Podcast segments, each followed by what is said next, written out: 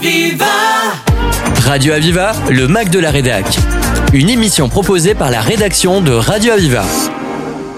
Bonjour à tous, nous sommes avec la vice-gouverneure de la Banque de développement du Conseil de l'Europe. Elle est aussi membre du mouvement européen France et elle est venue à Nîmes cette semaine pour présenter une conférence au sujet de l'Europe et de l'eau. Bonjour Sandrine Godin. Bonjour. Alors vous avez un long parcours au sein des institutions européennes, mais aussi au ministère des Affaires étrangères. Pour cette conférence, vous êtes appuyé donc sur votre expérience, mais aussi sur vos recherches. Je précise que vous n'êtes pas expert sur le sujet, mais que vous souhaitez transmettre vos connaissances afin, je cite, de susciter le débat partout en France. Alors, vous avez prononcé cette phrase. L'eau est un sujet qui mérite d'être pris en charge politiquement au niveau européen. Sandrine Godin, pourquoi est-ce qu'il faudrait politiser la question de l'eau? Merci beaucoup de, votre invitation et de cette occasion qui m'est qui m'est donnée euh, ce matin de revenir effectivement sur le la démarche euh, qui euh, m'a motivée pour venir à Nîmes présenter et échanger sur cette question de, de l'eau qui est un domaine qui est extrêmement important à mes yeux, euh, extrêmement important pour la population euh, du Gard et pour la région Occitanie en général, mais au-delà, euh, qui est un défi à venir pour l'ensemble des populations européennes. C'est un sujet qui est traité, discuté au niveau européen, puisque c'est au niveau de l'Union européenne que se définit le cadre juridique et je dirais la manière dont on gère collectivement la ressource en eau et la manière dont on définit les normes de qualité, notamment de, l'eau, mais aussi tout ce qui a trait à la prévention des risques, puisqu'aujourd'hui l'eau c'est un sujet euh, que l'on traite par rapport à la protection de la santé des populations, pour avoir le droit d'avoir accès à, de l'eau potable, mais aussi euh, lorsqu'il y a des catastrophes, des inondations. Et ça aussi, c'est un sujet qui est pris à bras le corps par l'Union européenne. Alors, je disais dans le cadre de cet échange euh, à Nîmes que c'était un sujet dont il faut s'emparer d'un point de vue politique parce que tout simplement cette année, euh, nous avons le 9 juin en France une élection importante euh, qui va conduire les Français à choisir les membres du, leurs députés au Parlement européen. C'est une élection à un tour qui se déroule ce jour-là, le 9 juin, encore une fois. Et je voulais juste rappeler que ce sujet de l'eau, de manière générale, la question de la protection de l'environnement, la préservation de nos ressources naturelles, est un sujet qui doit impérativement faire part de la, du débat de la campagne. Et il faudra interpeller, il faudra que nous interpellions collectivement euh, tous les candidats à cette élection qui vont représenter nos intérêts euh, à, Bruxelles et à Strasbourg au sein du Parlement européen euh, sur cette question de l'eau. Et donc c'est un sujet, je dirais, sur lequel, lorsqu'on voit les résultats aujourd'hui, il y a encore des progrès à faire. Alors vous dites justement que l'Union européenne travaille avec le niveau national, c'est-à-dire c'est-à-dire que l'UE pose le cadre et que c'est ensuite aux administrations nationales de faire le travail de terrain?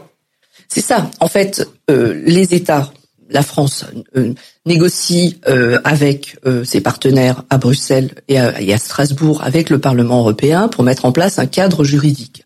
Mais ensuite, euh, une fois que ces objectifs généraux euh, sont fixés, il appartient aux États membres et donc à la France et aux autorités nationales et aux collectivités locales de le décliner, de le mettre en œuvre. Et ça, c'est bien au-delà de la question de l'eau. Ça marche pour euh, énormément de domaines. C'est le principe, en général, pour l'ensemble ou la plupart des politiques de, de l'Union européenne, qui sont définies, je dirais, de façon large et, et principale au niveau européen, mais qui ensuite sont déclinés. Et donc, euh, il faut aussi se reposer, évidemment, sur le travail qui est fait au niveau national et au niveau local. Euh, et en particulier pour l'eau, le, rôle des communes est particulièrement important, mais le rôle des régions euh, dans le cadre de la planification et la programmation des, des investissements nécessaires pour faire en sorte que cette question soit appréhendée de façon plus locale et plus régionale est absolument crucial. Par exemple, pour faciliter le, le transport de, de l'eau, euh, je, je, je, sais que dans la région, la question de la, du bassin de la Camargue est, est, un, est un sujet important avec beaucoup d'enjeux pour la, la, les, les, populations euh, de, du département. C'est un sujet je dirais, d'intérêt commun, où il faut que chacun joue sa partition. Euh, et il faut savoir que, évidemment, tout ne se passe pas à Bruxelles ou à Strasbourg. Euh, beaucoup de choses s'y passent, mais après, il faut aussi que chacun s'en empare euh, et, et, au niveau local saisisse les opportunités. Euh, il y a énormément de, de, de financement, de dispositifs de soutien qui sont prévus au niveau de l'Union européenne. Il faut évidemment aller définir ses besoins, préparer des projets et aller les défendre. Et pour ce faire, il faut un travail partenarial de, tout, de tous. Il est temps de faire une pause musicale. Nous nous retrouvons avec Sandrine Godin juste après. Everybody gets high sometimes, you know. else can we do when we're feeling low?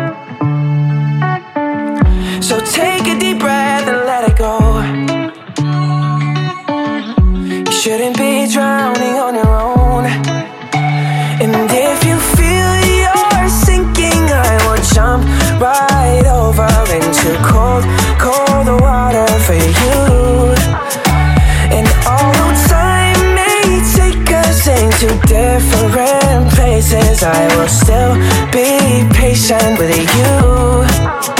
And I hope you know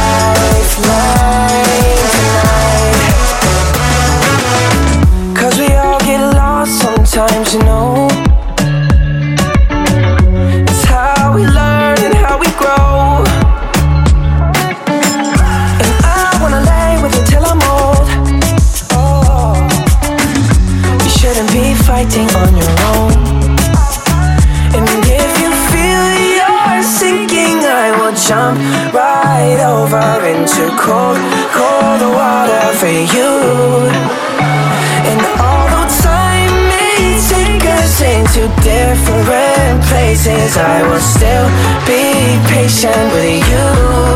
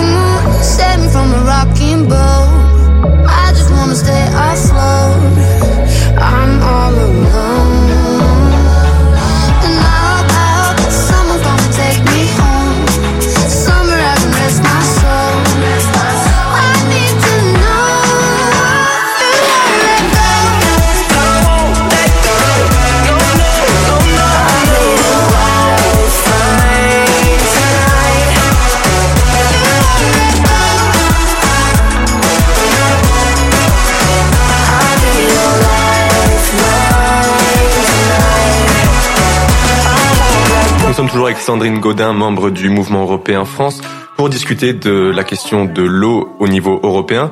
Alors je voulais vous demander justement quel était ce cadre juridique dont on parle depuis tout à l'heure. En quoi consiste-t-il? Alors bon, c'est un peu peut-être un peu un peu technique, mais pour simplifier, dans le traité, dans le traité qui euh, euh, qui définit notre euh, notre règlement de copropriété au niveau de l'Union européenne et nos règles de vie entre les États, euh, il y a des principes qui sont posés, à savoir que ce, ce domaine fait partie des, des compétences de l'Union européenne. Par ailleurs, euh, les États membres, le Parlement européen ont adopté depuis plus de 25 ans maintenant euh, un certain nombre de textes et notamment des textes des lois européennes, notamment une Lune en, en 1975 mais qui a été révisée en 2000 pour une loi cadre sur l'eau, qui s'appelle une directive, euh, une directive cadre sur l'eau, qui définit des objectifs, notamment en termes de qualité de, de l'eau, de manière à pouvoir contrôler régulièrement la qualité de l'eau pour qu'elle soit, je dirais, accessible à tous à un très bon niveau de, de qualité.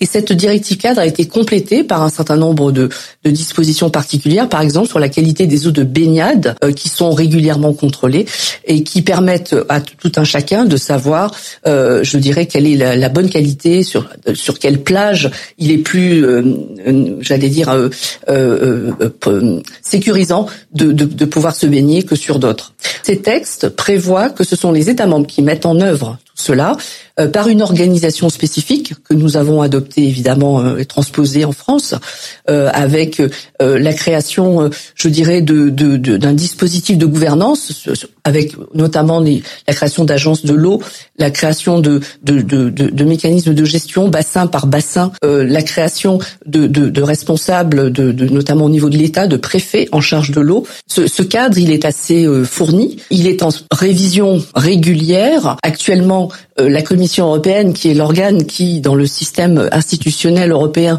propose des, améliorations et des, révisions de la, loi européenne vient de mettre sur la table euh, plusieurs idées pour euh, renforcer ce cadre, euh, pour prendre en compte par exemple la question d'un certain nombre de polluants qu'on appelle les polluants éternels, euh, qui euh, est une question qui est à traiter au niveau européen de façon à ce que euh, on puisse se mettre d'accord sur des normes qui, dans quelques mois, lorsque cette cette règle, cette loi sera adoptée, permettront de renforcer, je dirais, le dispositif sur la qualité de, de l'eau.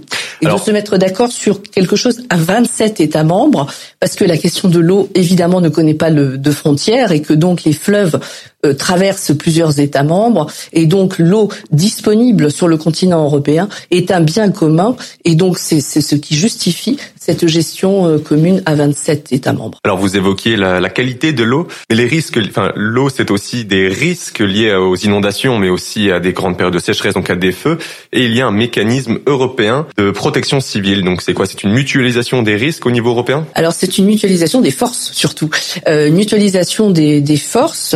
Euh, c'est un dispositif qui, est, qui a progressivement été euh, mis en œuvre, qui a été décidé en 2000, 2001, euh, de façon à ce que par exemple les forces de protection civile puissent s'appuyer euh, les unes sur les autres en cas d'incendie euh, majeur ou de, graves inondations ou en cas de catastrophes naturelles de, diverses natures.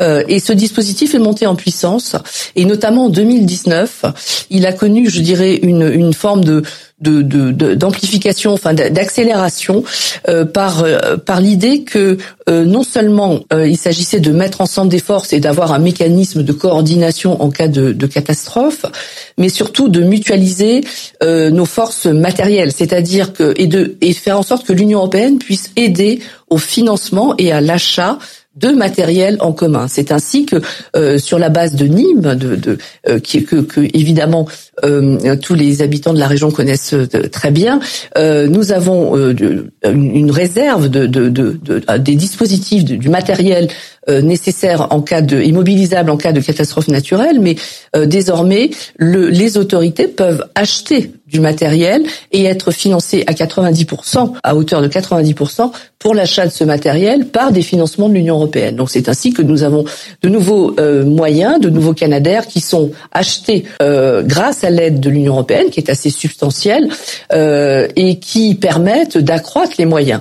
L'idée, la, la, c'est que par ces achats euh, et le, le, budget de la protection civile euh, au niveau de l'Union européenne est un budget important. Il dispose d'une d'un montant de plus de 3 milliards pour euh, le, le, la, la, période 2021-2027. Il s'agit d'un budget pluriannuel.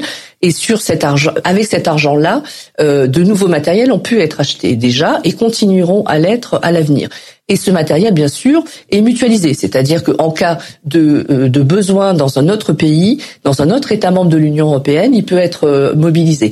Et donc, il y a un centre de coordination qui est géré par la Commission européenne, sur lequel, je dirais, s'appuie tous les dispositifs de protection civile des 27 États membres de l'Union européenne et d'ailleurs un peu au-delà. Des États membres voisins aussi qui font partie de ce mécanisme. Et tout ceci peut être mobilisé de façon beaucoup plus rapide, de façon beaucoup plus coordonnée que précédemment. Donc ce type de, mutualisation est quelque chose qui montre que d'abord quelque chose d'évident qu'on est toujours plus fort à plusieurs que tout seul pour faire face à des catastrophes, mais surtout une préoccupation croissante euh, de l'Union européenne euh, par rapport malheureusement à des catastrophes euh, naturelles, à des phénomènes qui se multiplient qui se renforcent du fait du changement climatique et qui sont désormais, j'allais dire, un peu notre euh, notre quotidien, notamment l'été, mais pas seulement, puisqu'on voit encore que le phénomène des inondations récemment euh, est, est, assez euh, et commence à devenir un sujet majeur. Et d'ailleurs, à cet égard, le mécanisme européen de protection civile a été mobilisé dans le cadre des inondations dans le récent, récent dans le nord de la France, puisque des, des, des forces de pompiers ont été appelées en renfort fort venant de, de plusieurs pays, notamment des Pays-Bas et de la Slovaquie, avec du matériel là aussi de pompage euh, qui est venu de ces pays-là appuyer les efforts nationaux. Euh, c'est un, un, mouvement important parce que ça veut dire que on pourra, je dirais, continuer à mutualiser nos forces dans d'autres domaines. Euh, il y a déjà un dispositif de mutualisation des forces pour la gestion des frontières extérieures avec une agence qui s'appelle Frontex et qui effectue aussi ce type de mission je dirais, au profit de l'ensemble de l'Union européenne pour gérer les frontières extérieures. Euh, donc cette mutualisation, elle va dans le sens d'une Europe plus intégrée et aussi d'une Europe qui se préoccupe davantage de questions de sécurité, de protection des citoyens, ce qui est quelque chose de, de plus récent. Euh, on dit toujours que l'Union européenne, l'Europe, c'est plutôt un grand marché, c'est d'abord un grand marché, euh, c'est un peu l'Europe de l'économie, de la finance. C'est vrai, ça a commencé par ce type de, de coopération, d'intégration, mais aujourd'hui, y compris dans le domaine de la protection des citoyens, euh, il y a de plus en plus d'avancées, d'intégration, de dispositifs qui permettent de montrer que l'Europe, elle est concrètement aux côtés des citoyens par rapport à des préoccupations qui sont évidemment premières et, et, et majeures pour eux.